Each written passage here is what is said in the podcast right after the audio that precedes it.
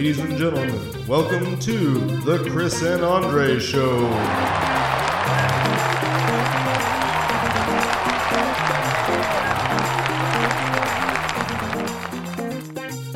Hello and welcome to episode 31 of the Chris and Andre show. I'm Andre, And I'm Chris.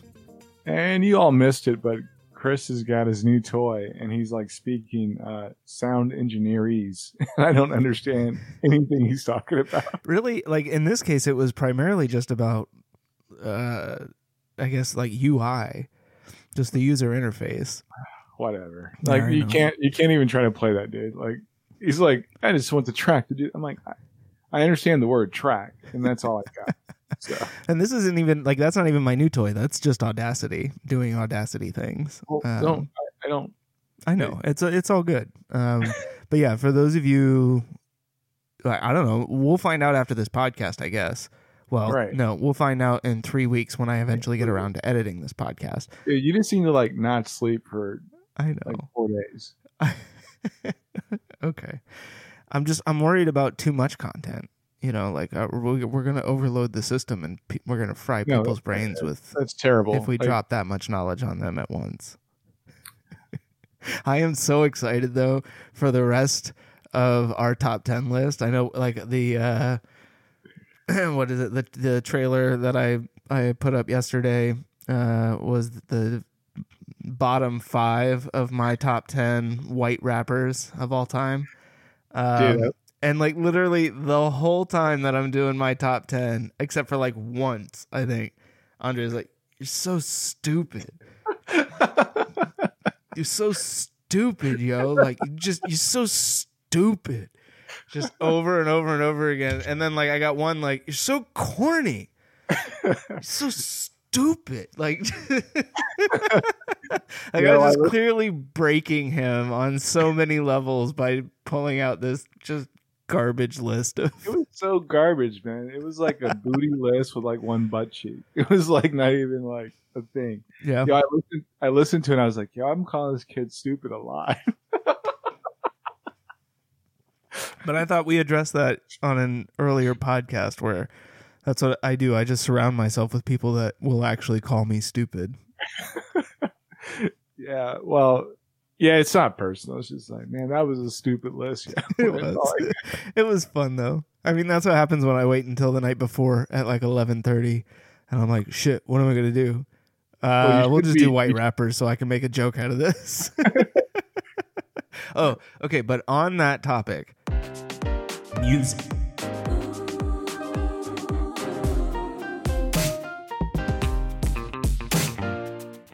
yeah, I have spent, I mean, honestly, pretty much all of today and the majority of yesterday listening to an abundance of Keith Murray, he's dope. educating myself. Yeah. So I'm just trying to figure out, like, how I went this long without anybody else bothering to tell me about this man because, like, just very impressive. Yeah, this is the so it's not an East Coast West Coast thing. It's like, well, maybe nah. Well, is it? No, it's not. It's just like when I was coming up in hip hop. I won't even call it rap anymore because you got kids out today like talking about pop and Molly and stuff. But like real hip hop, yeah, it was about the story. And like you know, Keith Murray was out and like every story he talked about, it's like Wu Tang. Like a lot of kids, like they vibe off of Wu Tang, but they don't know the story behind like Staten Island. It's like you gotta you, you gotta connect to the story. That's why Biggie was so like I was well, Biggie was so big. I guess that's a pun. He was oh, huge. Oh, big pun. Oh, I mean, so I can do this all day, right? So I mean, that's why because a lot of kids it wasn't mainstream, you know. So my my hip hop education was you know, it's where I come from. And it's like you listen to certain things, you can rock with a lot of, a lot of different stuff, but you always went back to people you connect to. So yeah, that's why. Yeah. I mean, you had Limp Bizkit on your list, bro. So, I mean, that. And Okay, but it itself- was number 10. I, I feel you, but And I, just no, I mean you're not wrong. Like I'm I'm not gonna argue with you. Like and I Fred Durst was was a was a joke. I mean, that really that one was a joke. I mean, No, I- the- I- basically my entire bottom top five was were all jokes. No, but Limp Bizkit actually had some good songs though. I mean, You know, yeah, they had some popular songs. I don't know No, if I call them good, but outside of popular. They had songs where I'd be like, "Yo, that's kind of dope," you know. well, they, So- well, he had. uh I don't even know if it was really Limp Bizkit, but it was just Fred Durst and was it uh Redman or Method Man? Red, it was Redman. Redman, yeah. Uh, you, actually, that's a good one, and I think actually no, I don't. I'm going to fact check myself. Um, but I know those cats were like rocking with Cypress Hill for a minute. Yeah. Um, so Fred Durst and uh, Method Man. I think it was Method Man. Yep, it was Method Man. Okay. Um, in Together Now. Yeah. That was a dope song. It was. So he got a little bit of credibility for that joint. You know. I mean, and I guess like that's I've always just wondered like was it you know deserved credibility? I mean, because how much of like how much of that song being good had anything to do with Fred Durst, really? Well, I, I'll give you this. Like, you know, like I have a friend from California, and I didn't really. Uh, I'm not a West Coast guy, but dude is. Um, oh, we haven't spoke. We were roommates for a little bit when I moved back to Raleigh, but like when he kind of hit me up on his vibe on what the West Coast was, I was like, okay, I can see that. You know, like we have different stories, but it's well different writing, but the same story, right? It's like uh, taking, uh, I mean, you pick an author you love to read, and then you know contrast it with somebody in the same genre that has a different style, and that's kind of what you know neighborhoods in the West Coast and East Coast means to me. It's like, yo, we, we're we're saying the same thing, but we just kind of vibe a different way. That's why. So that's I know, why you, I know you probably don't want me to to draw this equation, uh, you're gonna do it anyway. but I'm going to do it. But uh, it it's kind of like I think punk rock actually has a similar split where there's you can usually tell the difference between the West Coast punk and the East Coast punk. Yeah, You know, I, and I'll give you that. and so that You- you, you- like there, there's just a different there you, there's a different sound to it ultimately Right. right and so you're you're often telling i mean because yeah like in punk it's all the same story like Right. it you know the girl that i'm in love with doesn't love me back and she's dating some asshole Because you got too many earrings, yo. That's like coming from your ear to your nose. But even if you look at the whole punk scene, like from the UK, it it eclipses the American scene. oh yeah So it's like, I mean, and I'm not like a, I enjoy music.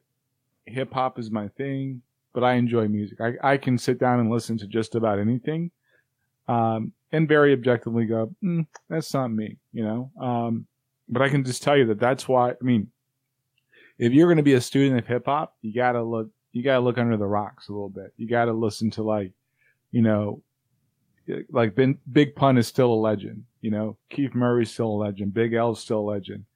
Um, Xzibit. I mean, he has some nice flows, but I, again, that's not my vibe. You know, yeah but I I can give him credit for the songs I rock with. So that's I mean that's what real hip hop is, and you know it's it still frustrates me to this day that a lot of the music out here today is garbage. It's like it's straight booty. It is, you know. Um, it's, you know, and I think like it's one of those things where, especially with pop music in the 2000s, I think kind of starting there, maybe late 90s, like when auto tune and all of these like over the top production things became so readily available But auto tune wasn't new. Roger was doing it already. no, but you know what? Like, I get, but it wasn't. It wasn't new. But this, it, like, you- see what I'm saying? but it Like, became. Yeah, it was the cyclical thing where it came back around.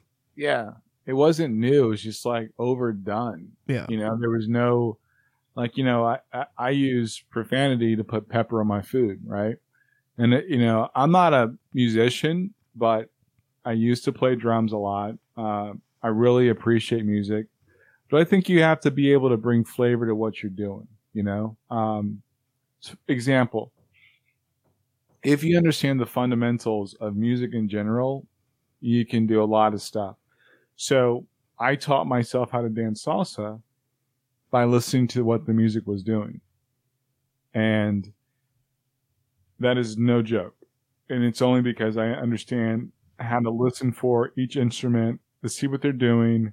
And I can watch them, you know, like what the body movements are. You know, bachata, the same thing. Um, so that's my secret. You know, that's another superpower I have. It's like I can listen to music and decompose it. I can't read music worth crap, but I can understand what the music's doing. Um, and I, I just, I don't know. I, I just, I wish music wasn't as, um, commercialized as what, as what it is, you know? Um, Yeah. You know, like Chris, he's got his, his music and I'm like, dude, like if it were me, like people really vibe off your music and you got to figure out a way to get your music out to multiple people without thinking about distribution, right? Um, because he, he would probably have a great audience. And I just think that people, like even musicians, go back to a commercialized state of mind, in my mind, in my opinion.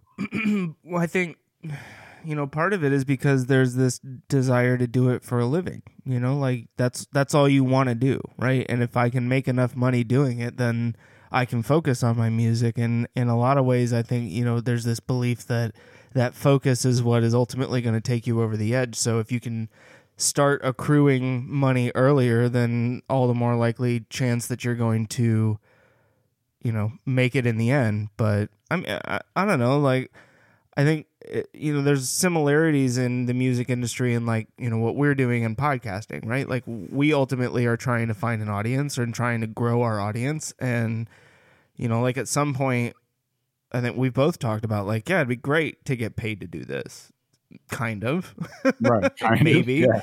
maybe not. You know, like there is that, and I think you know, as a former you know high school slash college you know bandmate and musician like the gig you know scene is abysmal. Like it's a you know it's awful having to go around and like book all these gigs and figure out where you're going to play next and trying to make sure that everybody in your band's schedule lines up and that everybody's committed to it and that you can make it and um I mean, hell, back in the day, trying to find anywhere that would let us play. But, I mean, that probably said as much about how good we were as it was anything. But I mean, we just, it, you know, it was like, it was really hard. I mean, we, like, we felt like at one point, like, the big step for us was getting into a, an actual recording studio and making like a six song, you know, demo album. Because at the time, the home recording studio wasn't a thing. Like it was, but it was like your four track in your garage. And so you didn't Right. have good mics, you didn't have, you know, really good recording equipment. It all just sounded like shit for the most part. So I'll, I'll give you something that like uh, it keeps baffling me. I don't know when Prince went out on his own and and canceled his record deal with uh, I believe Columbia, um, but Prince proved the point. So I remember back it was ninety four, yeah ninety four. I had a guy I work with, and this is when the internet was getting big, and I did a website for him. And I was like mocking it up. I'm like, you know, it'd be dope if you could like put your tracks in your website and just sell the album from there, right? You know what the problem was? It was uh, storage size and compression, blah blah blah, all the all the technical barriers Yeah. that eventually were removed by iTunes. Um, so I think that what people slept on and they still sleep on in the music's in, in that scene.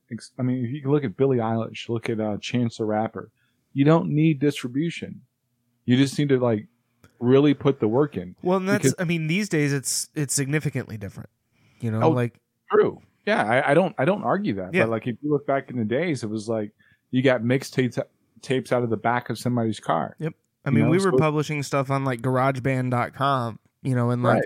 getting thrilled over 10 or 15 plays. We'd we'd take our CD once we finally made it down to the you know, uh, NC State college radio station and got one of our songs played like 3 times. And that was like that was amazing to hear your own song played on the radio, like regardless of the shitty channel that it was on.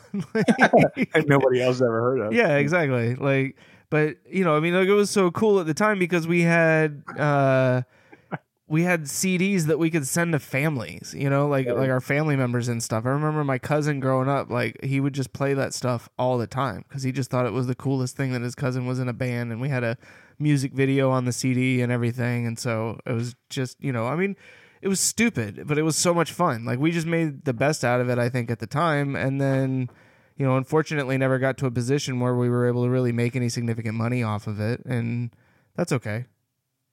What's up? Hey, um, superstar. I just really want to say hi to Andre. And Okay. talk in the. Hi, sweetie. I haven't seen you in a while. It has How are been you? while. You can come say hi here. Say hi for a second. I'm gonna get rid of these cats. Hi, Andre. Hi, sweetie. How are you? Good. Yeah. How's school going? Are you excited to be back? Yeah. Oh, that's awesome. That's awesome. I haven't seen you in a while either. I, I missed you. What? I said I haven't seen you in a while either. I missed you. Me too.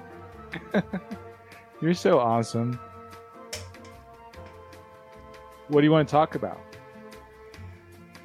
Um, can I tell you something? Sure. I'm, I'm going to which is my preschool. I know your dad was telling me about that. That sounds pretty fun. Are you enjoying it? That is so awesome. Are you? That's cool. What are you learning there? Um, I'm doing first grade there. Wow, first grade is huge. And Super. also I'm in my preschool. Wow, So that's exciting. I'm super happy for you, sweetie. What else is going on? I've been doing class meetings. Okay. Who's your new teacher? Um Shout out to shout out. Shout out to all the teachers out there. I know you got teachers are doing a hard job right now. You can get a woo woo for the teachers. That's right. all right, can you go finish up your work? Bye, sweetie. so, for anybody that thinks that this is not a um, A- a super real podcast, we have our family members all the time popping in to say hello. Yeah. that was, that was my little buddy right there. Yeah, she uh she gets really mad at me when I forget to like come get her so that she can say hello and or goodbye uh to her buddy Mr. Andre. when she gets older, we're gonna get out of that whole Mister thing. So Yeah, I know. Everybody is Mr. or Miss at this point, regardless of, you know, marital status on the Miss or Mrs. part. Everybody is. But yeah, so I, you know, I hope that, um, I, I just think that people slept on the distribution thing. And I think that we're, you know, one of the things secretly, but we talk about it publicly, we're trying to create our own platform. So not so secretly. Yeah, so not so secretly. We're, we're not doing it on the, on the low low. We're just kind of, it can be done. Prince did it years ago and did not like, like present any barriers to his career. First of all, all right, it's Prince. Yeah. But aside from that, he was able to, you know, pave the way for other musicians to do the same thing. And I, I really do believe, and this is me taking off my developer hat, that the barrier to entry to producing content, whether it be like music or whatever it may be, is super low. You know, it's just Yeah. figure out, you know, fig- be committed and do the work to make it happen. So, Yeah, I mean it's uh, it's probably I mean I'm with you in that I think it's the lowest it's ever been for sure. And I think you know because of the advancements in technology that I mean, you know, like I you and I could sit here and doing our initial podcast, I mean, maybe invested, you know, because even if we didn't have specifically like the computers that we had, like any basic computer could have done what we were doing off Right. the bat, you know, and even right now, like we have a new, you know, mixer, the Zoom LiveTrak L8. Shout out to Zoom. Shout out Uh, and it's great. I mean, like I love it, and it was you know significantly more money than what our Behringer uh, UMC 204 HD cost, but the Behringer was awesome for us starting out. Like I had the two inputs that we needed, and this is all kind of covered, or at least a lot of this is covered in my recent blog post. But um, you know, it's you're right in that across the board. Like I mean, your phone can do video, can do pictures, can do audio recording. Like you can do everything that you need essentially with the computer that you carry around with you all the time. Right. Um, and so as long as you have a, a computer, like you basically have everything that you need to be able to produce any type of content. I think, you know, like it's kind of interesting. There was something I was reading the other day was talking about. It's time for politics.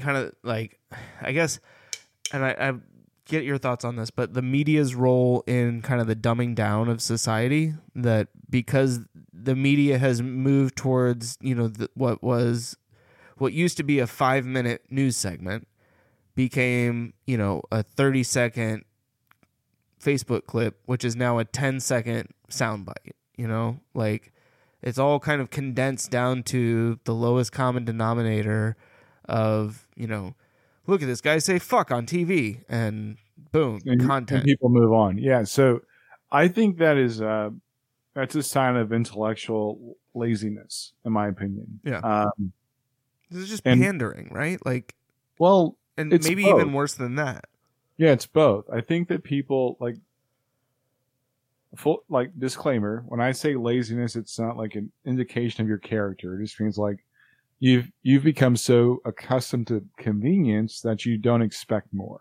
right?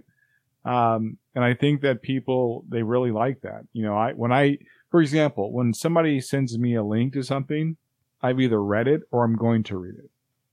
You know, um, but if you send somebody a, a link to to read something, they they like it, like within five seconds. You know, within a minute or something like that. Something very minuscule. It's like you didn't read the whole thing. Yeah. Like, and I think that you're right. It's not. I don't know if it's. I don't know what to blame for that. I I, I just think it's very uh, interesting um, that people have accepted that I just need a cursory level of information to make a decision. Yeah. and that just makes me super uncomfortable. well and, Uh, and not even like to it's both i think to make a decision and to like plant my flag you know like this is my position that this is the hill i'm gonna die on you know like how dare you challenge me i saw this clip on youtube i know what i saw you know like God the earth is freaking flat. God bless you. Uh, and I don't, I don't really like. Uh, I had it. So I had a conversation with some uh, their family. So I, I won't, I, I won't demote them. Um, they were literally about uh, Donald, right? And their talking points were talking points that you get from Facebook or some, you know, flyby uh, input. Yeah. And everything they said, I had a rebuttal based on facts. And it just like it actually goes to your point. And this is not to, you know, to uh, talk negative. I mean, they're they're my family. Yeah. And it's just like straight up. Here's what I'll tell you. I'm not arguing with you. I'm just asking you one thing that shows a sign of wisdom. Can you accept a different perspective? And I think that to your point, people have they've conceded that position. Like this used to be a, a society of the debate where we've we've actually decided that we no longer want to debate. We want to actually decide based on your 10 second clip. And it's pretty concerning to me.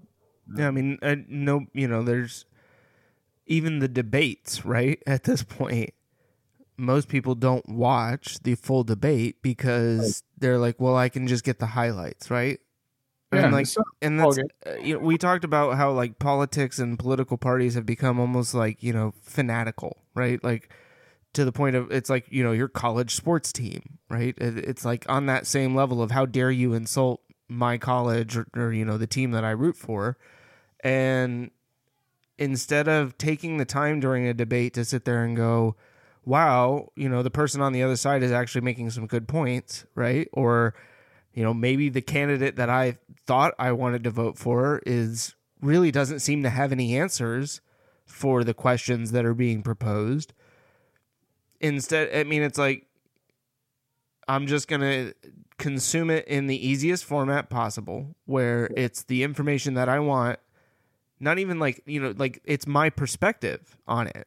You know, Right. like it's not even just it's not even that you just want the parts that support you, but you want somebody else to feed it to you in a way that supports everything that you believe. that you already believe. And I understand for uh, you know that as humans, like we are not, you know, character creatures of change. Like we are creatures of habit. You know, like we Right. we develop habits and and they're hard to break, but this is not something where I think you can effectively look at where we are as a society and say that you know what that this is something that is okay to just leave to habit that i always vote this way and that it's you know because i i still go back to like you and i are we're both fairly i mean like i was a i grew up a republican like my family was republican they had always voted republican as far as i knew like i remember when george clinton won or george clinton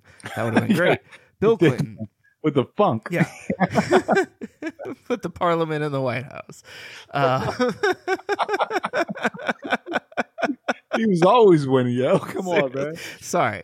When Bill Clinton won, like I remember my parents were pissed. You know, I mean, we had my dad on it, and, I, and you know, certainly afterwards, like he certainly had his issues with Bill Clinton, but um, like, and so I, when I came to state, you know, like all of my roommates were pretty liberal leaning, um, and so the first election that we were all going to vote in was Kerry Bush. Yeah. And Okay. so I was the one Bush supporter in the house. I got a W sign for my front yard. I got a sticker for my car. To some degree, just to yeah, kind of rub it in everybody's face. That was a dope sticker. Though. It was. I'm- I mean, the I'll black with the white, it was. Yeah, I mean, it's up there dope. with like the Obama Hope sticker. Like, yeah. but you know, I mean, like ultimately, I still kind of like I looked at that election and I tried to be somewhat, you know, like I guess objective in it, going into it expecting to vote Republican, but still kind of looking at it like, well, maybe maybe I'm not going to vote Republican, and I there wasn't very much that I liked about you know John Kerry at the time. Like, and I I guess part of it was that I bought into a lot of the you know the campaigning on the Bush side about flip flops and all of that from Kerry, and I think he had was was, Edwards was his running mate if I'm not mistaken. Yeah, yeah. So I'll tell you the secret to being objective, right? And for anybody out there listening, look around you. Your environment will drive your level of, of objectivity. The things you do every day will will force you to decide not on politics, but the difference between right and wrong. And that's what I've really started to embrace over the last, I'd say like seven years of my life.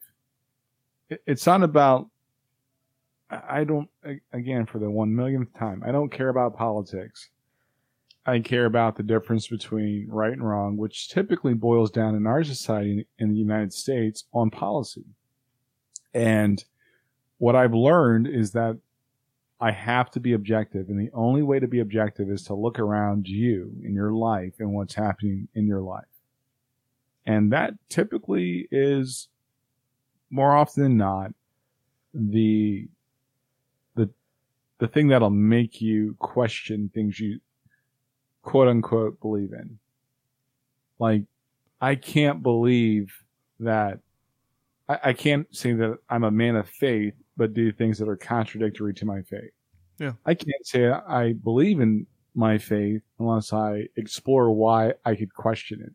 I can't say I believe or trust a politician until I understand their record and good and bad times. And I just think that if people took a moment to step out of the problem and really just looked at their life, like their literal life, like where do I shop at? Who do I interact with? Who do I work with? Who are my neighbors? Where do my kids go to school at?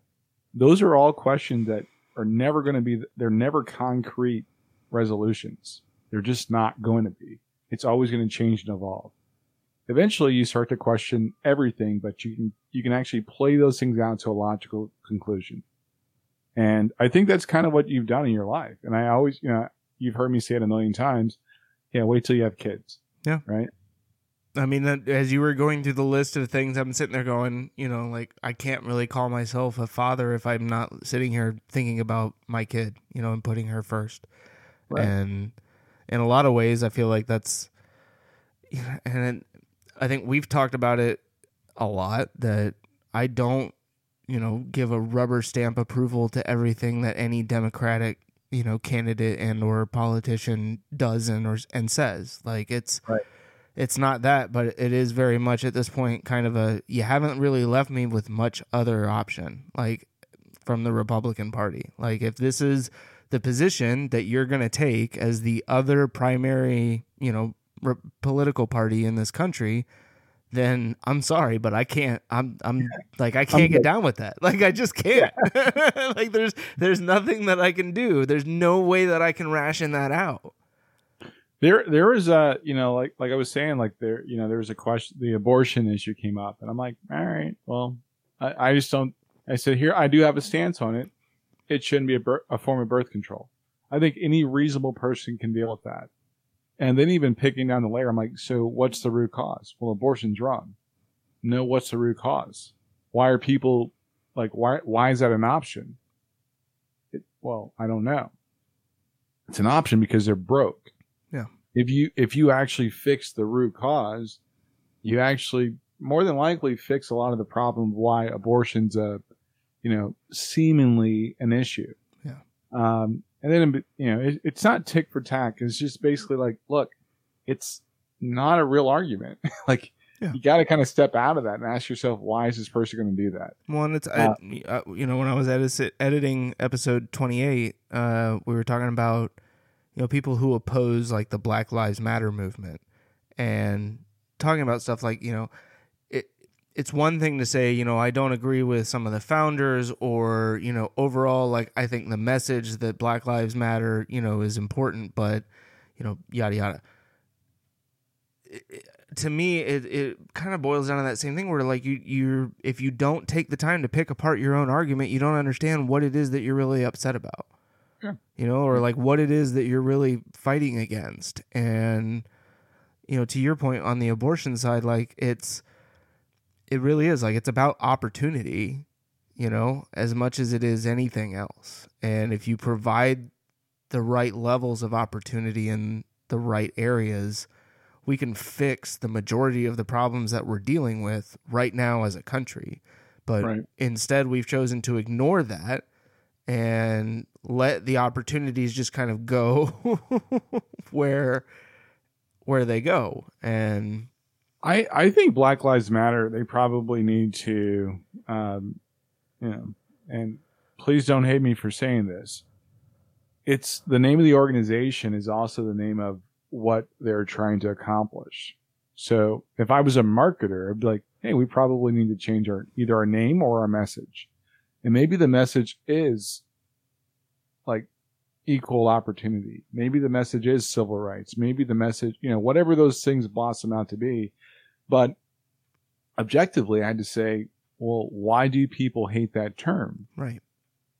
And I can see why people get, you know, they, like the hairs in the back of their neck kind of like prick. I'm like, yeah, I, I can see that.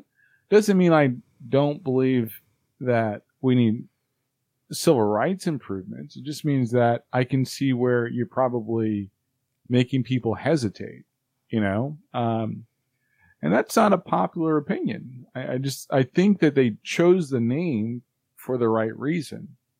I think that the name of the organization and, and because the fact that the organization is not very centralized, like the NAACP, like, you know, various other organizations, um, it's like, like the ACLU.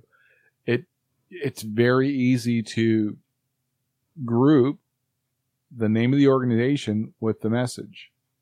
And I'm the first one to admit I don't know I don't agree with every organization, but if the message is right, I'm down with it. And I think that, you know, for people out there struggling with that, I think what Black Lives Matter wants to say generically is let's improve civil rights for all people. And let's so- stop killing black people. let's let's stop making them a, a pawn in this this game that we you know, we don't understand how it play it, we actually we do understand how it plays out. We can't have almost a, a you know, a quarter of the population be treated as secondary citizens. We we just can't continue to do that. Well, and and that's where yeah, like I think the reason that you have the, a name like Black Lives Matter is because for so long people have acted like they don't. Yeah. Right? Like ultimately that's what the the message is is like you can't continue to pretend like our lives are less significant than yours or than anybody else's. And uh, and and so yeah, I think I I just I, I continue to I guess struggle with people that can't get behind that general message, right? That like a life is a life in that regard, especially people who are so like anti-abortion and yet, you know, like anti Black Lives Matter, right? Dude, like That's I, why my beef, I keep saying it, my beef is with people that say they're card carrying Christians. yeah. It's like none of that equals up. It doesn't add up to me. You can't say one thing but do another. Yeah. You know, I, I just I can't. I it, I- I'll be honest. Like I uh, I don't struggle with my faith. I just struggle with the people that they are the front men and women for like for my faith. Yeah. I keep seeing this Billy Graham commercial. I'm just like, why don't you take your old ass off TV? Nobody's trying to hear you, yo. Like I'm not trying to I'm not trying to listen to what you're saying. Yeah. Like you can't tell me sin is a problem. We all know we get that part. But the reason why like I think modern day Christians keep running back to well sin's the problem. Got it. But we're all fallen. Yeah. You're not addressing the issue. Like you got to stop telling me Jesus is the answer because if your Jesus is the one that you know advocates this whole stupidity of racism, I want nothing to do with that guy. Well, yeah, because it's the white Jesus. It's the, The white Christ. Yeah. You know, like that's the American Jesus. We've talked about the American God. There is 100% the American, you know, Jesus, who was a card carrying, capitalist loving NRA, you know, member. Like that dude wanted, rode a Tyrannosaurus and shot rifles and like, I just. But at the same like, time, people think Mormons are crazy, man. like, I'll tell you two points in that just kind of like blow my mind. One, when Kennedy was running for president, the United States couldn't believe a Catholic, oh yeah, a Catholic who was going to like become the president. Oh, we're you know we're not ready for a Catholic. Yeah. why not? And then secondly, I just get confused by the fact it's like whoa, whoa, whoa, whoa.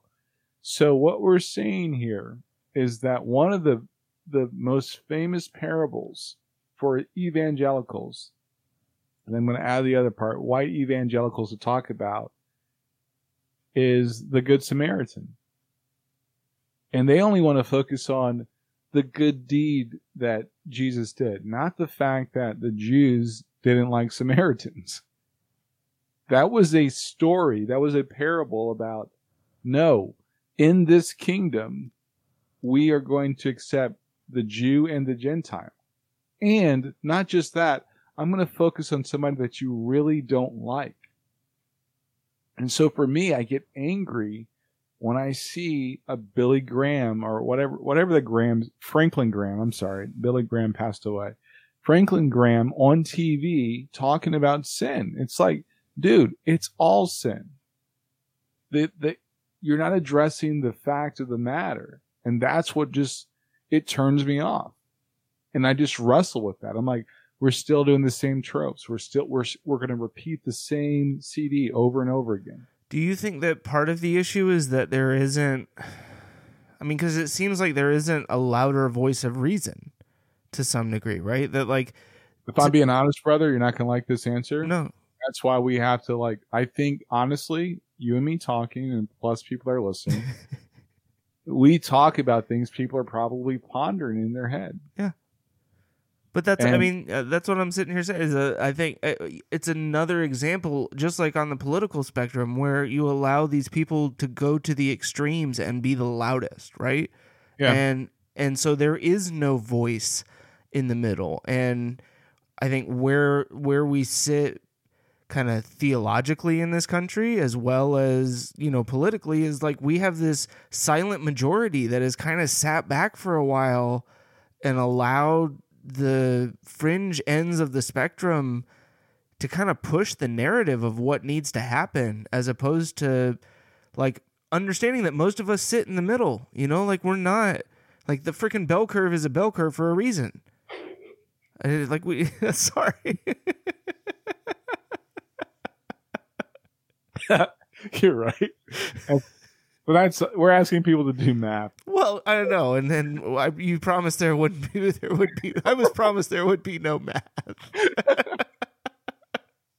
So I'll tell you on a theological level. So when I uh, we had a we got married at St. Mike's, uh, one of the largest Catholic churches in our county. In our in our county, um, my wife was raised Catholic. It was very important to her that we get married in Catholic church. One thing I learned, and I've started to pick up in recent years, is that most people have never read their Bible. what's a Like- bible Yeah, I know, right? oh, that thing that trump was holding up in that picture he took yeah, you know, is burning his hand. Um, nor do most people study their Bible. So when it comes to theology, for me, it's like I can do this all day. You know, the Bible says, you know, study yourself approved. I mean, and it basically, and this is not a religious rant. It, it's just part of who I am. So I understand why people they if the first thing is true, which is most people they fall back to religion because they want to feel better about themselves or what they're doing. That's a fact. And the second thing is true that most people don't they don't take the time to actually understand their faith as they understand their uh, mortgage rate or their budget. Well, and then again, that's that's another dichotomy because most people are broke because they just spend their money. They spend more than what they can make, and if they spent less than what they made, they'd probably be in better shape. So those two things are facts. One, people basically like they don't know what they don't know. Like literally, it's like they feel they want to feel better about themselves. And secondly, they're not going to do the work to really understand the thing they say they believe in.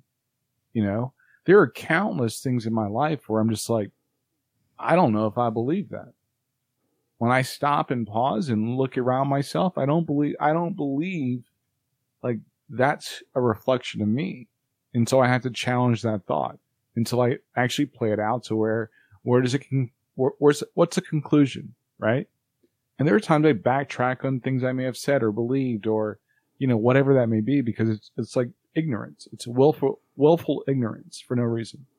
Well, n- I So, mean, yeah. there's absolutely nothing that says that you can't change your mind, right? Oh. Like, I mean, new information can come to light at any time, and But think about our society. We, Yeah. we are, we are the country that really believes that we're number one. Yeah, regardless of all of the evidence to the contrary. But I mean, hell, there's a lot of people that think we won the Vietnam War.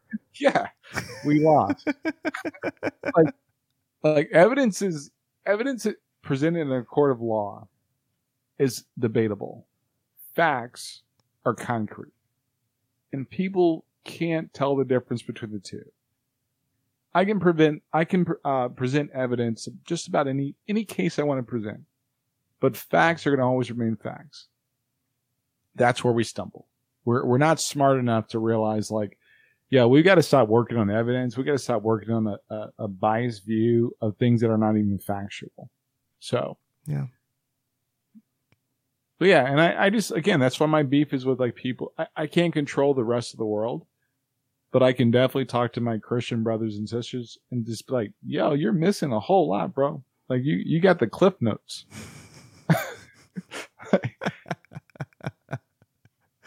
Um, so changing gears a little bit, I think, but kind of tangentially off of that.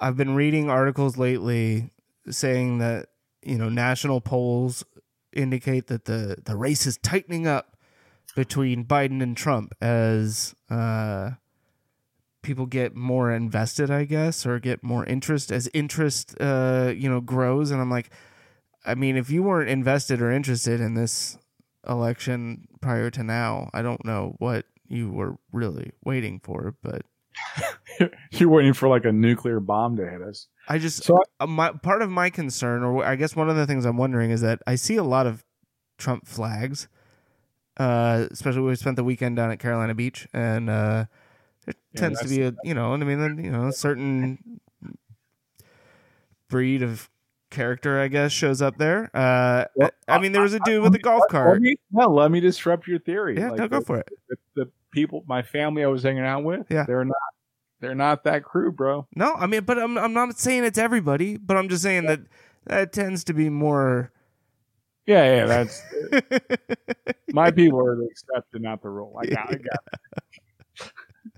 but yeah, like I just I wonder is it a case of you know that like the the people who support Trump to the point where they're willing to w- fly a flag behind their golf cart um or on the beach are they just are do they outnumber the people who feel that way about Biden?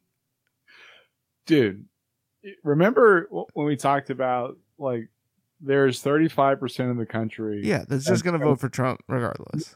they're actually it's 35 yeah they're going to vote for trump regardless right but in within that group there's a splinter. And it's two.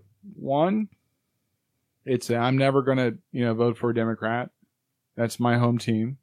And two there's something in it for me. Those are the two people where it's like okay. And then if you break those groups down they're all saying well i'm a christian but i'm going to pull that out of the equation Yeah. right? I'm seeing more of the secret Trump voters on both sides of the aisle actually be very vocal, like, yo, he got us. He played us and you know, the three card Monty, like he he definitely got us in that and we can't fall for the okey doke. You know? Um I don't I don't think he's gonna win. Yes, excitement may be up. Like I actually uh uh requested mail in ballots or absentee ballots Yeah, me too. even though interchangeably they're the same thing. Yeah. Um, in 37 states, regardless of what Donald says. Did you Um, see that he and Melania both requested their mail-in ballots from Florida? Yeah, he's a, he's a he's a piece of work, man. Like it's just like yo, like if if people fall for that, like seriously, I have to question their level of intelligence.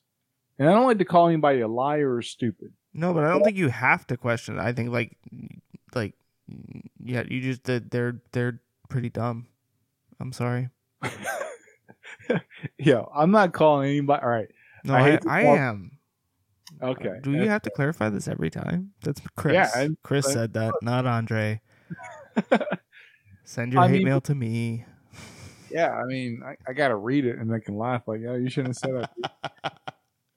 I I think that you have to question their level of, you know, I I, I just I can't believe there's that many people that can get taken by a snake oil salesman. But I think I, mean I think you kind of you kind of pointed to it when you talked about the two different groups that of the that make up the 35% and you know it's people that have already made up their mind, right? That they would never right? Their grandmothers, grandmothers, grandmothers, grandfathers, sisters, brothers, cousin always voted Republican. And so everybody's always going to vote Republican in that family. And then there are the people who literally see something in it for them, right? The ones who see that that they're going to get more with Trump in office than they would with Biden in office. And whether or not th- that's actually true, that's what they believe. And it- you know, I, there's plenty of them that will sit there and say, "No, I know that he lies. I know that he's not telling the truth. I know that he's, you know, that all of these things that the media and that the liberals say is true. But I still think he's a better choice than Joe Biden. Based on what fact though? None. I mean, there's none. There's none to point to. But they think that that that that's their that's what they'll say publicly. But deep down inside, it's that they believe that they are going to get that they're going to benefit from it. Right? I mean, like that's what it really boils down to. here's the reality. So I sent you an article today. Uh, 1,200 people got laid or furloughed from RTI. Okay. And I think that what's going to be the tipping point as the the card house of the economy that we have and the white collar workers start getting affected and impacted. That's why the actually the Senate Republicans are actually trying to pass a bill that is um, uh, proposing three hundred dollars a week for um, unemployed and furloughed like workers. When things hit your house, you change your you change your opinion pretty quick. You know, um, if things were as they seem, then Mitch McConnell and uh, Lindsey Graham wouldn't be, you know, like against the wall trying to get people to vote for them. And They wouldn't Tom be- Tillis. Yo, yo, he's done. He's done. I mean, I mean, but think about it. It's just like they're realizing like they can't hedge their bets on that pool. It's just not a good bet. Like they know like the outcome is getting real for them. This is the first election I've ever really dug in to see like what are the after effects? Like what are people re- what are the senators doing? What are the um, House of Representatives doing? What are what are they really doing in this crisis? Because in 08 and 09, you know, everybody posted against the wall. They were just like chilling. Like, yeah, we're gonna we're gonna ride out of this. You know, I watched the uh, Democratic convention last night. Yo, mad respect to Michelle Obama. Um, mad respect to uh, Bernie Sanders. Yeah. Never in my life have I seen like Bernie. First of all, Bernie Sanders did not say in, in 2020 what he said about Biden for 2016 Hillary Clinton. Yo, he put it all on the table. Michelle Obama ripped dude and she threw his own words on him. hmm I was like, yo. I mean, they're the- pulling out all the stops at this point, man. I think. I mean, but I, to some degree, like I think that just kind of underscores how serious this really is. I mean, Right? you don't. I, I used to always ask some of my Hispanic friends about like, uh, you know, especially my Venezuelan friends, like, yo, how do you let like, uh, how do you let a dictator show up? Like at some point, you got to be pissed and just like, even even some of my Cuban friends, I'm like, yo, how did how did Castro become a thing? Because I know that couldn't happen in the United States. I know that in the United States, at some point, we're like, mm, we're gonna rush that shit. like we're gonna go to the White House. Some people may die, but we're gonna. This is not okay. Yeah. I mean, think about uh, Castro. Think about Chavez. I mean, the the, the U.S. But I is think, I mean, in a lot of ways, with those guys, like part of it was that they, like, they kind of came with a message that they were going to make things better, right? And and I'm with you that eventually, right? Like somebody kind of had to turn around and go, like, uh, this isn't better for anybody except for you. Yeah. Um, but at the same time, like I mean, I can still kind of understand how. I mean, because it does like it becomes it slowly over time becomes normalized, and that's what I think a lot of people are are have been worried about with Trump. Right, is that he is using a lot of the same tactics and rhetoric, and that slowly over the last four years, not even that slowly, really, but like those things have just kind of become normalized in a sense, and that So populism has a like. If but I'm with you in that I think here in the United States, like I just think of things. I mean, and maybe I'm I'm naive in thinking that, but I I believe that things are a little different. That Yeah, because we're not down. We're not down for that. Like, like I think even with all of our warts, we'll figure that out. I mean, I if think- if election day comes and he loses and then he refuses to leave the White House, Yeah, money's dead. yeah, like, right. I mean, I don't even like everybody's worried about that. I don't know why they're. I don't. I don't see how he would go out like that. You know. all right. Worst case scenario, dude gets another four years, but his life is garbage after that, bro. Like nobody like. When I saw him do like he's been doing a lot of these uh, briefings at his golf resorts, Yeah. and I'm like, my dude, you're showing your hand. Like you're showing your hand so bad. Like the people that you have here don't reflect your base. They're the people that it's there's something for me. Right? Yeah. I, I don't I hope not, I pray not, but it's just like my dude, like, nah, I just don't see it, man. I don't see it. Populism has a short lifespan in history. The only two countries that have pulled off a populist uh, uh, theory longer than um, 40 years have, like, for the most part, have been Russia and China. Yeah.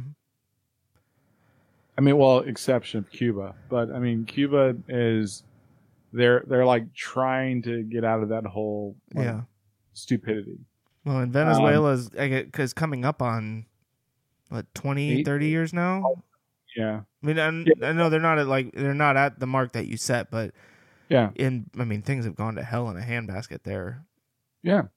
I mean, So I mean, I, I'm not trying. I, I don't wish ill on anybody, and I don't want to hate Donald Trump, but I think his I think his time's up. You know, I think like he, he went after. um And I'm not a fanboy. It's just like, yo, man, you're you're showing your cards. And the most painful thing that we have to do is like endure the fact that he's going to talk in public. Yep. And if we can hopefully, get through that. I mean, yeah. Did you see any of the, the stuff that he said today? I guess about Michelle Obama and whatnot. yeah, he said she, you know, she was in over her head and she got the wrong death numbers wrong, you know, the wrong death numbers. I'm like, my dude, you know that like 170,000 Americans are dead. And you're worried about like her recording this earlier? Yep. You're proving her point. Like you're a petty individual. Uh, I'm sorry that his brother passed away. You Yeah. know, um, that sucks. You know, you, you'd hope that understanding mortality brings you to, to some uh, semblance of normalcy, but not this guy. He's going all in. He's going all in, and I, I, you know, I don't, I don't like giving this guy too much attention, but it's like, yo, please, America, like, what are your, what are our options? Like, we can't. aff- I don't think we can. When we have 14 million Americans out of out of work, right? I'm gonna wager it's probably 40% like uh, white collar jobs. I'm just going to wager because I'm, we're starting to see the uh, the layoffs and furloughs in our area. Yeah. Right. We in Disneyland if Disneyland falls apart, what do you do? Collaboration, synergy, thinking outside the box, raising the bar, breaking down silos, shifting the paradigm, disrupting the market, business. um, Infosys, they were going to build a big plaza in downtown Raleigh, and they they nixed the idea. You know, uh, restaurants aren't opening. Uh, the Subway is like they're Yeah, we've talked about them a bunch lately. yeah. When I saw that article, I was like, "Yo, it's about it's about to get really real." Yeah. Like, it's not. A, this is not a joke. This is not a test, America. This is like, look. Ask yourself a question. Do we make it through until the election day? Figure out a way to kind of like normalize and grow from there, or do we assume or you know, or persist that what's happening to us is normal? And if we pers- if we take option B, good luck. Good luck. And we live we you and I live in Disneyland. like Yeah. but we will definitely feel the pain, the impact eventually. No, and it, it will come. I mean, you're absolutely right. Um, it's it's not gonna be. I mean, I, I'm with you. Like, you know, I was just looking at that article that you sent about the RTI stuff, and um, it, it's just the beginning. You know, I mean, I think the ripple effect of what's happened here is gonna be felt for years. You know, I mean, the 20, 2008, uh, you know, recession lasted really, you know, six, seven years in terms of how long people were still kind of feeling the impacts of that. And this is significantly, you know, worse than that, you know, historically. And so there's no reason to believe that the, the fallout won't be greater as well in the long run. Walmart reported $97 billion in sales online, uh, I think yesterday morning.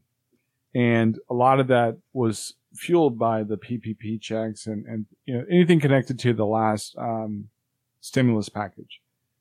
Well, that money's gone. Yep. And we're we're gonna gamble on like we open the economy. Dude, the economy never closed. It's just that there are some businesses that should not have been there. Yeah. I.e., restaurants. Stop opening restaurants.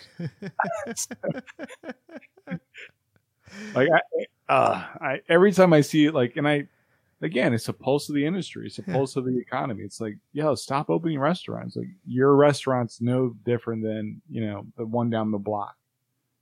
I don't care what your menu says. Stop opening restaurants. Um, you look at the fact that you know uh, plant-based uh, protein products have shot up 197 percent. Why is that? Well, because we have a fragile agriculture Yeah. like industry right now, One and that's people, been propped up by the, the federal government for years. Yeah. yeah. so it's like, what more do you need to see for you to realize the house of cards is going to fall? And when it falls, it's going to fall pretty big. UNC, gosh, Yeah, I was reading that article this morning, man, and I, you know, I, it's funny because I had just read. Uh, I got on Twitter for the first time in like two weeks, uh, the other day, I think yesterday or the day before, and I just looked at the trending, and Chapel Hill was trending in North Carolina, and I was like, oh, I wonder what's going on there. And I clicked, and I started seeing the stuff about the initial clusters, and this this was before they had officially canceled all the in person classes, basically. Um, and then was reading their decision today, and you know, I mean, I don't know if you read or saw anything about the um, student newspaper and their take on it. oh, it was classic. I'm like, wow, it's a cluster. Beep. yep. it, it was classic. It's like, look, when when I was like, my wife and I were talking about um, just the fact that of schools opening, and I'm like, well, babe, remember when this happened? Schools closed at Mar- like March 17th. Yeah. So we're making assumptions that kids are less impacted by this, but the average child is under 16 years old. That means they're not driving, they're not mobile, and they weren't actually in the marketplace. Right. So now we're going to open schools up, And just see and what we've happens. got well over 5 million cases. So who did the math there? Like whose calculator didn't work in that instance? Well, and I, I'm sorry, but at the same time, like, you know, I'm sure that to some degree, right? The the people at UNC were sitting there going, "Well, we did everything we could." You know, and it's it's a bunch of irresponsible kids ultimately that are the problem, right? I mean, you saw the video of the giant house parties Yeah. in Georgia at the University of Georgia, right? Like, so, I mean, it's really not. I, I'm not saying that there weren't the same stuff at Carolina, but it's just ultimately you're asking a bunch of freaking irresponsible college kids to be responsible.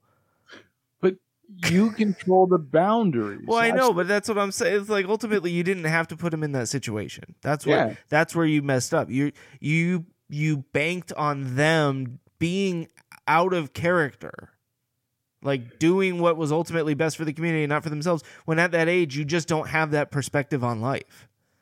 But if you set the boundaries, it's not even a question, right? That's that's where I'm like I'm stuck. So we canceled in North Carolina everything, like March 17th or so. I'd have to ask my wife. I don't remember. That was But- about then, yeah. Yeah, so we like school was done, done. Spring break, yeah, it's gonna be a long spring break, right? Very long. Kids aren't in the equation.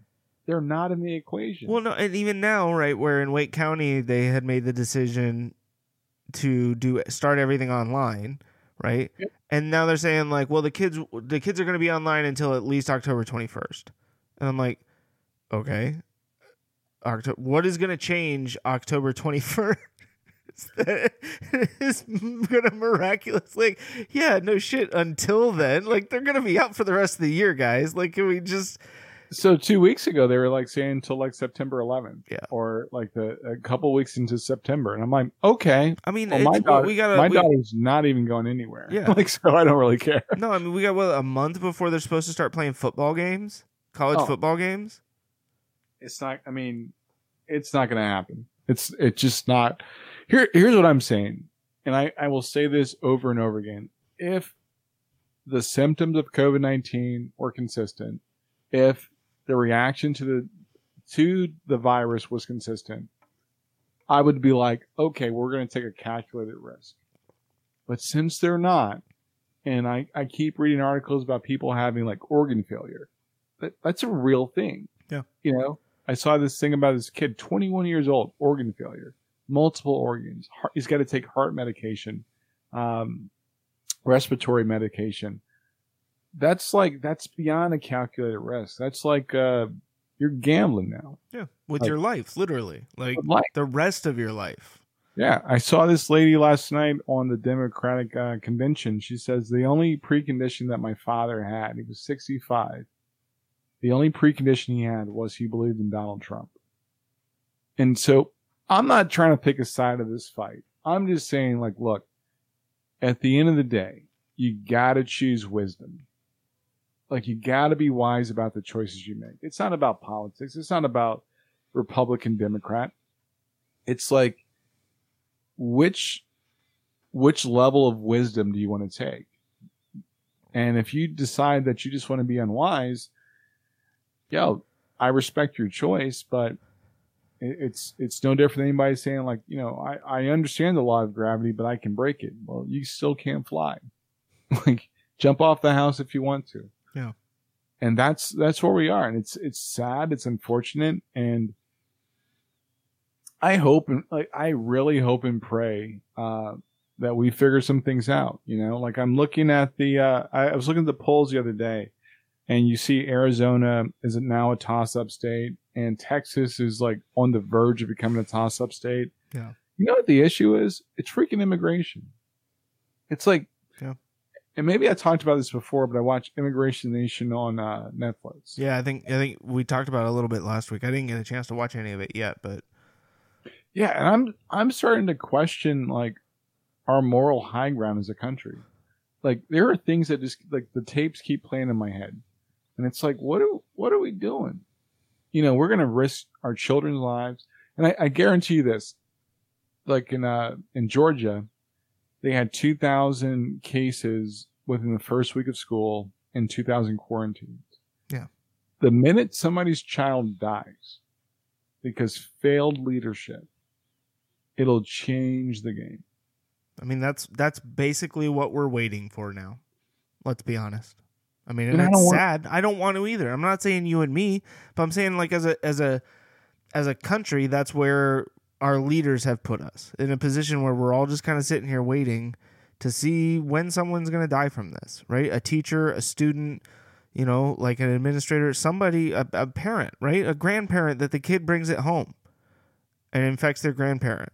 Like, I mean, that's that's where I still just don't understand the general cavalierness that people seem to approach this with of you know like i you know yeah it's me and my 15 friends and we're all out at brunch and now you know like we're going on you know a boat ride and we're posting all this stuff on social media and nobody's wearing a mask. Nobody is you know like you can't tell me that you guys all live together. Like and this is where uh, again like I just feel like w- what on earth was anybody thinking that sending kids back to school and removing any like parental element from that equation was ultimately the best decision. Like, For all that's holy, I saw like a I can't remember which county it was in Florida, but they were like hooting and hollering because they didn't uh, require masks, and I was like, my dude, seriously.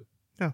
I have a neighbor like uh, their daughter died, and she was 19 or 20 years old, and I watched what that did to their family, and I can't imagine ever burying one of my children. Like I literally can't. Like you, you can, you know, people can tell, well, you know, nope. I can't imagine like what that would feel like as a parent.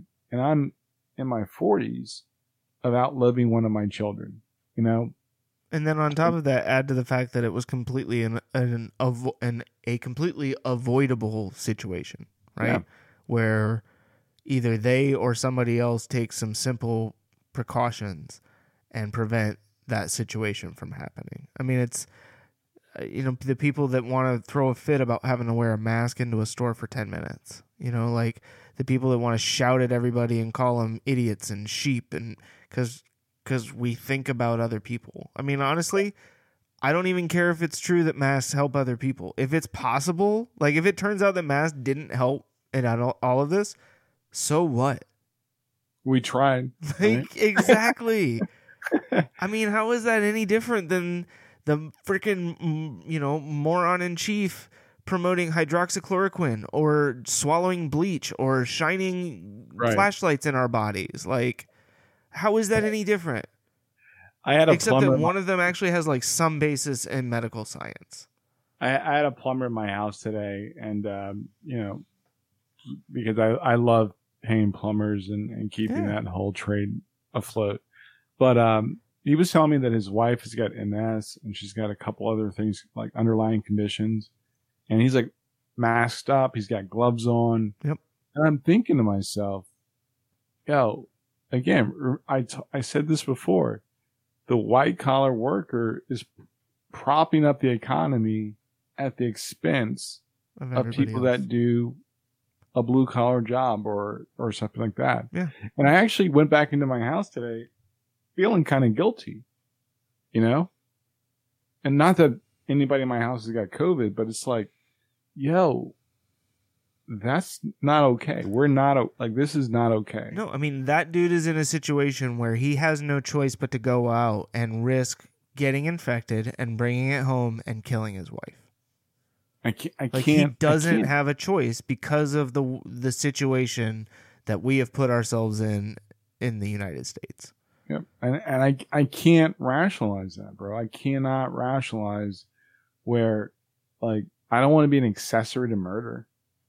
And people can say, well, you know, it's less than one percent of the cases are dying. Yeah. Dude, the positivity rate for the nation is like seventeen percent, bro. Yeah. It's just a matter of time before either A, everybody's affected by this, either by infection and death or just spreaders. Yep.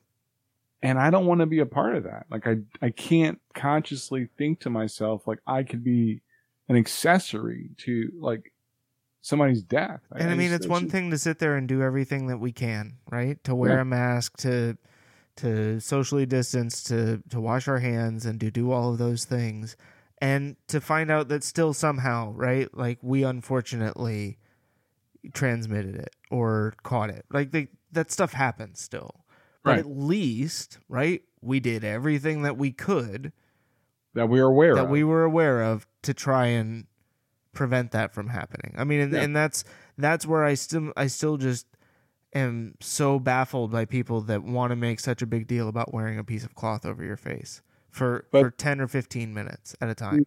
these are the same people that want us to like you know placate to their second amendment rights i gotta have my gun i gotta have 25 guns or you know we gotta open up the economy like shut up you guys are stupid you're ignorant for no for no cause you're you're none, none of your arguments make sense you want to have the economy open with this stipulation you're not willing to follow through with that Yep. you want me to be okay with you having like uh, automatic weapons to shoot deer because the deer are very dangerous It's coming right Yeah. for you. yeah. what kind of deer and duck are you hunting I that you need to I have mean, like it's uh, you know, let off twenty rounds? God, it's it's just like the it's the dumbest thing, man. Like I saw this article about uh, Stone Mountain, which they should Yeah. get rid of. It's a place in Georgia that's got Robert E. Lee and a few other traitors on it, and it's like a meeting ground for like I don't want to say you shouldn't be proud of your Southern heritage. Why But I'm is that the only part of the Southern heritage, though? That's what I never understand. It's like the stupid flag. Why is that the piece of it? You know, it's not like Alabama didn't exist prior to the Confederacy. Uh, uh, Can we not go back any farther than that? It's not like Alabama ceased to exist at the end of the Confederacy. Like, this is where I'm just so confused. That was such a brief period of time. Why is that the only fucking thing you care about? So you're saying brief the Civil War or brief slavery?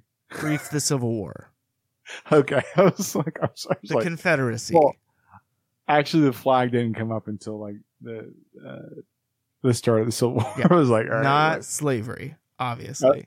okay. but like, thank you for letting me clarify. yeah, yeah, slavery was on for a minute, dude. That was, that was not like a commercial. pause the American history for this brief uh, commercial on slavery.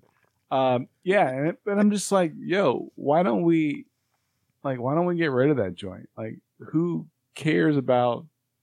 Like, I don't understand the argument. I, I don't get it. I don't I don't get it.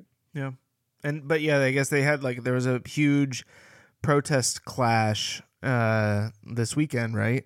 Yeah, Where they had the there was a bunch of um like right wing militia groups and stuff like that that were meeting up and then a bunch of anti like counter protesters decided that they were going to show up and again, the fight show. Sure the people did. that were fighting were the white people. Of course like the brothers and sisters are like, I'm gonna hang back on this one. Um, but I, I just don't understand that. I just don't like. Maybe we should have a constitutional scholar or, or, or an attorney, like just brief us on the stupidity of like how people argue argue these amendments. Because I'm just like freedom of speech. Yeah, the government's not hindering you from talking. Yeah. Uh, right to bear arms. Yeah, the government's not like taking up post in your house and making you make them dinner and, and blah blah blah as they try to, you know, wage war. And you kind of took that right out of context. Um, and I can go on and on and on. It's just like, what do you, yeah, right to bear arms, but read the rest of the freaking amendment. well, and ultimately the people who want to interpret it a certain way, right? Do you know whose job it is to interpret the laws? it's not yours. That's true. It's not yours. I- Uh, that's why we have a Supreme Court. Like that's and that's the- the whole I'm reason looking- that those guys exist. I hope the NRA gets broken up in in uh, New York. Actually, Yeah, So- I hope they take them down. That'd be awesome, Yeah, that'd be dope. I'm like, yeah, they got to go. Um, big time. but I, I don't know. Let's talk about technology. Well, instead of ending the uh, the podcast on a on a semi downer topic, uh, a la politics, which we love to do sometimes. But I know you and I were chatting earlier this week about some technology stuff, and I thought maybe we'd spend a few minutes before we wrap things up. Um, so I today uh, purchased my first Chromebook. wow. Yeah, it'll be here Friday. I'm excited. Which one is? Uh, and I'm going with the Samsung. Okay. I did a li- very little research, but at least some research. uh, and it pretty consistently came up as the best rated, uh, like overall, uh, and it was very affordable. So uh, it's just for my daughter for her school stuff. I wanted a small, so it's like the 11.6. It's got the Celeron processor. Um, I think four gigs, two gigs or four gigs of RAM and 16, 32 gigs of storage.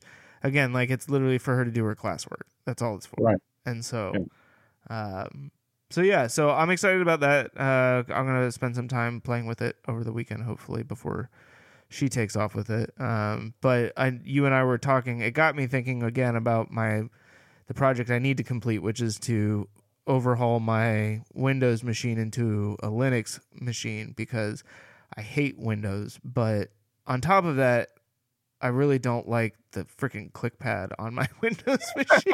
the trackpad, I realized on that Lenovo, like, is just garbage. Like the tracking is bad. Whatever like coating they put on it, it's not easy to slide your fingers over it it doesn't pick up the taps properly so then you're always having to like press real hard and then it reads that as like you know the super click which is i'm like just seriously like uh, it's it essentially makes it unusable without a, a usb mouse. And so um but i also know that you have had some issues with windows here recently. Dude, I I freaking hate Windows. I I just I, there there's a part of my life I have to use Windows for, and I just nope. Like I I don't get it. I don't understand what they're trying to accomplish. Um, Well, uh, part of it is they want everything in the cloud because then they can charge you subscription fees. I'm okay with that. Right. Like I, I I've actually reconciled that in my mind. Like I'm okay with a, a SaaS company, right? I just, I, I just hate Windows. Like I, I really, I just can't do it. I'm not, I can't, I can't with a straight face. Like there's nothing, there's nothing that kind of makes you go, well, I'm just, you know, particular about the type of computer I use.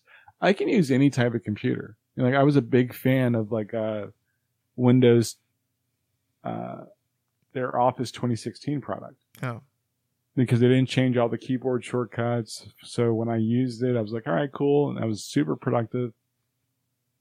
Office 365 for Windows is garbage. Um, yeah. yeah. Outlook Outlook for Windows. And what's funny is I feel like that the Outlook for Mac was actually a better client than the Outlook for Windows was. Like the Outlook for Windows one would constantly not connect. If I had it open when I closed my laptop and then opened my laptop, it would like not sync and I wouldn't get an error message or anything that popped up saying like, "Hey, we had a problem." It would just be like, "No."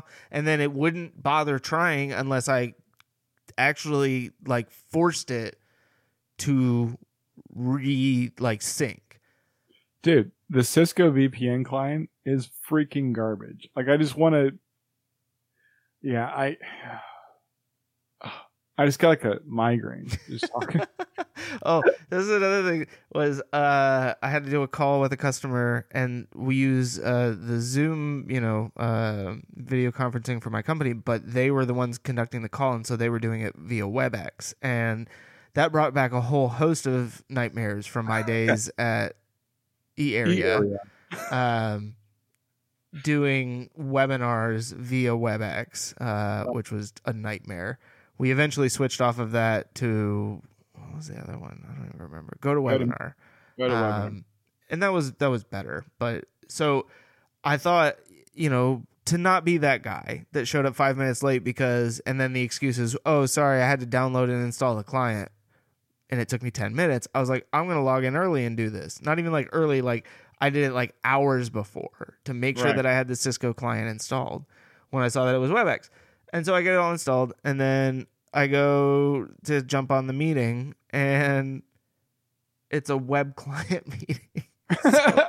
I didn't have to install WebEx. You know what I hate about Windows is like it takes over your computer. You can't just install a piece of anything. It's just like well, yeah, that's true. This was actually on my Mac that I did this. oh, that's even worse. The best part of it, Oh. though, was that immediately after I installed uh, the Cisco WebEx uh, desktop client, I got a notification from my Mac saying that some part of that software was not going to be supported for much longer. and it's like the latest version of the Cisco client. I think Cisco and SAP are two of the crappiest companies. And. Oracle's right up there. Like I'm just not a fan. It's they're like- just I they're so I yeah, you know what? I'm just gonna I'm gonna say yes, you're right. They're it's just like you know what? I would never like do trim work with a framing hammer basically. And that's basically what cisco sap Salesforce. and oracle basically produce. It's like you just have a little job we're going to give you the kitchen sink. And i i just don't want to play the game. Um but I, i'm excited about the chromebook. You got to let me know how that goes. Yeah. uh, i've got to buy my wife one because i think i have one or two more complaints Before you just i have to buy one yeah. but I'm not going to buy her, her another laptop because she doesn't. Uh, she's not a professional, and I say that as a category of computer user. She's not a professional user. She's not creating content or writing code. It's it's pretty much like 99.99% web based. So Right. I just don't see the the need for having a dedicated computer OS. If I'm Yeah. being honest. No, I mean, and that's, I think it's really just like a, a tablet with a built in keyboard is what it kind of boils down to, you know? And that's, I mean, Yeah. it's the reason, part of the reason that Apple is moving to the ARM processors and all of this is Yeah. because the lighter weight, faster, lower, longer battery life stuff, everything's got to be mobile. Like, you know, I mean, very few people buy desktops anymore because ultimately you just need or want that flexibility of okay, I can take this with me into the field and do whatever. Yeah. Or I can take this Yeah. with me on vacation and edit movies while I'm there. You know, like these are the things that the that in a world where we have Wi-Fi and Bluetooth and cell service and hotspots and like everything can be connected just about anywhere, there's almost no reason not to have a mobile device, right? Like for it not to be mobile capable. Yeah, and I and I I um I agree with that like a lot. And unfortunately, like even I'm gonna probably have to upgrade my laptop, my personal laptop, because at some point I'm going to, but I, I can't get a Chromebook. Like I, I actually write code. Like there are some nights I wake up and I'm like, oh, I figured out that problem, and I don't want to go to my office. I'll just like you know pound out the code in my bed. Yeah. Um. Yeah. So I I'm like the unique like well I'm I'm more of a professional computer user. I don't use them just for consuming stuff. Yeah. But I do believe uh, like a vast majority of all users are they're just consuming content or or kind of adding to the content that they're being served and don't buy a computer. Don't buy a laptop. Just buy a Chromebook. You'll you'll be fine. Like nobody's gonna care. like it's okay. Eventually, you'll just be able to do all of this on your phone. I hope not because that'll like I'm not signing up for that. Yeah, but you'll have like the cool projector keyboards that you know. And Nope. Nope. You don't like that. Nope. Yeah. Nope. Okay, old man, shake your fist and yell at clouds. Well, no, I'm not doing that either. I'm saying, so when you think about what happens, so exa- here's an example. Uh, Chrome is going to have something called Chrome.dev. hmm right? So, and that's pretty much for developers to use Chromebooks as develop uh, developer tools. I don't think that's going to fly unless it's like the I'm on vacation and hey, I just figured this out. Let me like add this code to whatever repo. Yeah, it's not going to be your primary. Right. So that's I, I think there's always going to be that gap. So I but I can also probably predict that developer or professional user hardware is probably going to skyrocket in price. And I'm kind of gambling that Apple's going to try to be the disruptor to that. so Um, then, I mean, does it?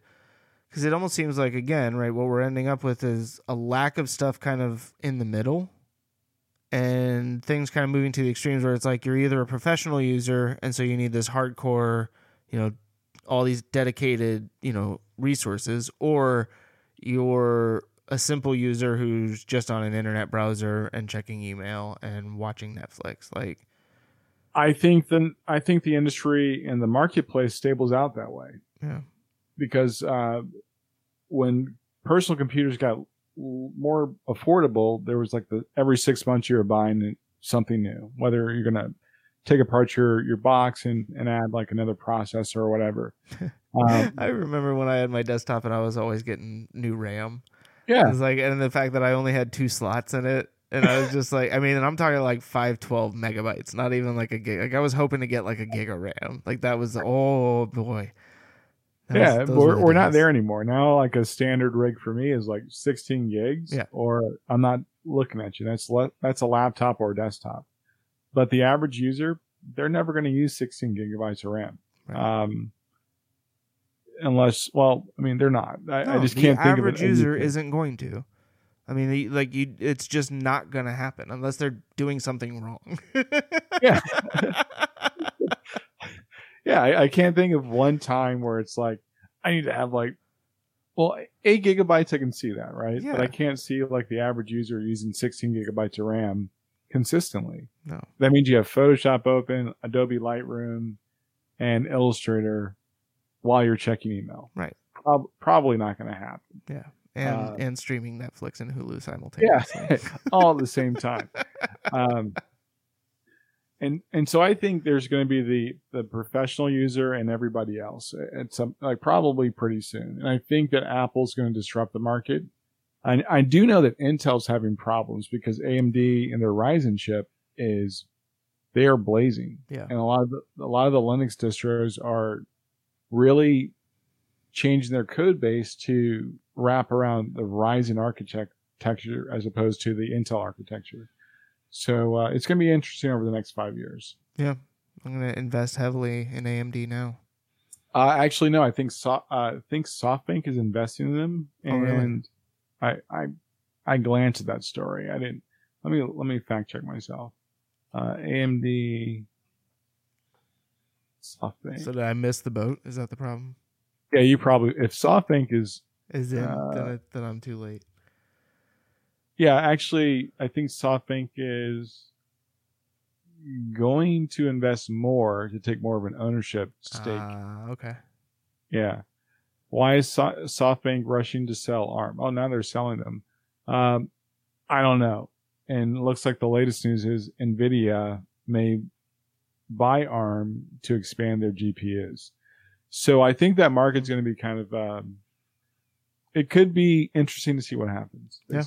Definitely. That's it. And then the NVIDIA side on the graphic processors, I hadn't really thought about that from that perspective, but using the smaller, lighter processors for a graphics card, that makes a ton of sense.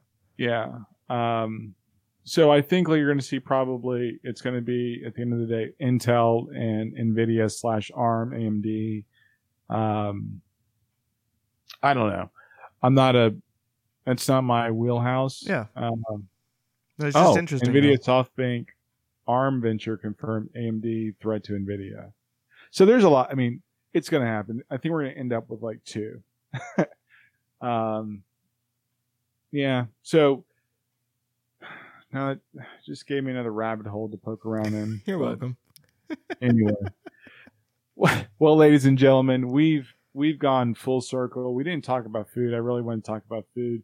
I'm going to give a shout out to the Beyond Burger. I've been like, like really splurging on those this last like five days. They're so good. If you have not had a Beyond Burger at home, you should totally buy them and eat them at home. They're really good. Um, the Impossible Burger, I've not seen them in my local grocers. I think Publix and Publix does now carry it. I have a frozen pack of uh, Impossible meat in my freezer. I haven't tried it yet. Uh, we're doing takeout tonight, so we might do burgers tomorrow, maybe. But okay, I'll let you know as soon as I do.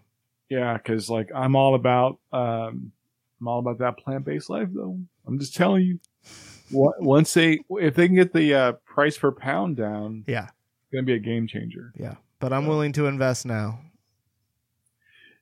All right, Chris, stop throwing away your money. Like no, I think meant that- I didn't mean like, like, literally invest. I mean like I, I'm willing to spend the little bit of extra money for the plant based.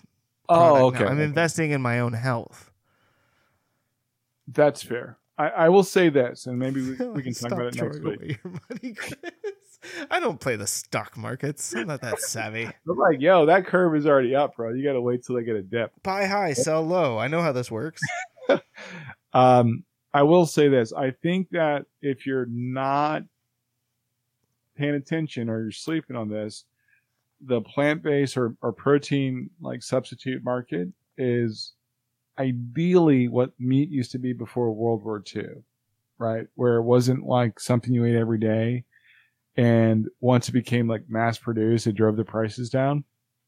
But I do, you know, I'm, I'm excited about the potential of, uh, protein like substitutes for steak. And I know that either Beyond or Impossible's got seafood on the on the roadmap. So they've got steak on the roadmap and uh, pork. So I think that's gonna be kind of dope. So yeah, I mean, the more options, the better. There's the um, I think very good butchers that does bean based, uh, like plant based meats and stuff. I've ordered some. They're based out of Canada. Uh, they haven't it hasn't come yet, but as soon as it do, oh, you gotta let me know. as soon as it does, I will let you know for sure. So what do they what do they sell? They have a bunch of different stuff. They've got uh like huge like a big slab of bacon that you can get where you can cut your slices and stuff like that yourself. They did not have that in stock when I ordered mine unfortunately. I think I got the taco filler that they had and then some like Italian banger sausages and maybe like their regular ground beef. I can't remember. Uh, or maybe their hamburger or something like that. That I would something else. You're, I you're not helping me at all. But I know. I'll send you the link though, uh, and I'll let you know as soon as they arrive. It takes like six weeks, I think they said for It's like processing. Yeah. All right. Well, we're glad you guys joined us for the Chris and Andre show. You can always visit us at chrisandandreshow.com. That's Chris and Andre show.com. We're on all of the, uh, or most of the uh, streaming platforms. There's one that we probably need to check out, Amazon Music. Oh, we're not yeah. there yet, Wow. but we may. Yeah, so Chris is taking a note. But we're on Spotify, uh, SoundCloud, Pandora, uh, Google music, which is turning into YouTube music, so Yep. that's a problem. You know, And- uh, the easiest way to say it, wherever you're listening, we're there.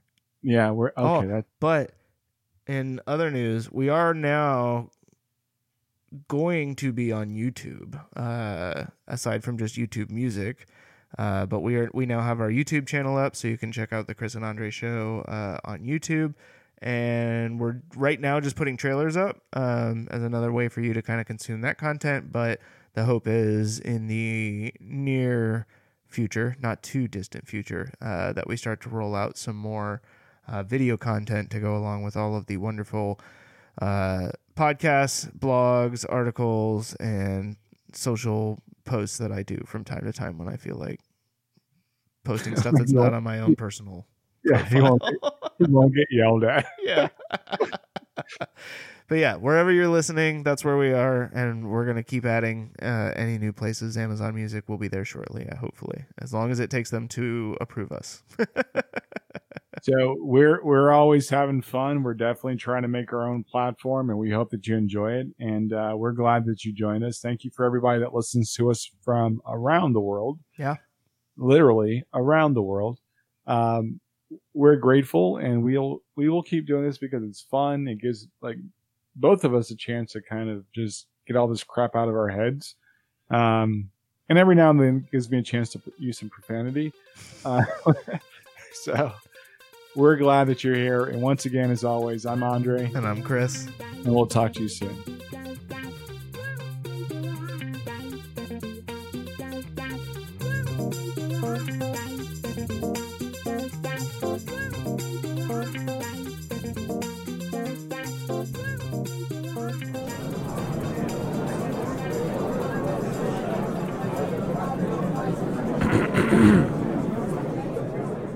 Why did the woman take her pony to the vet?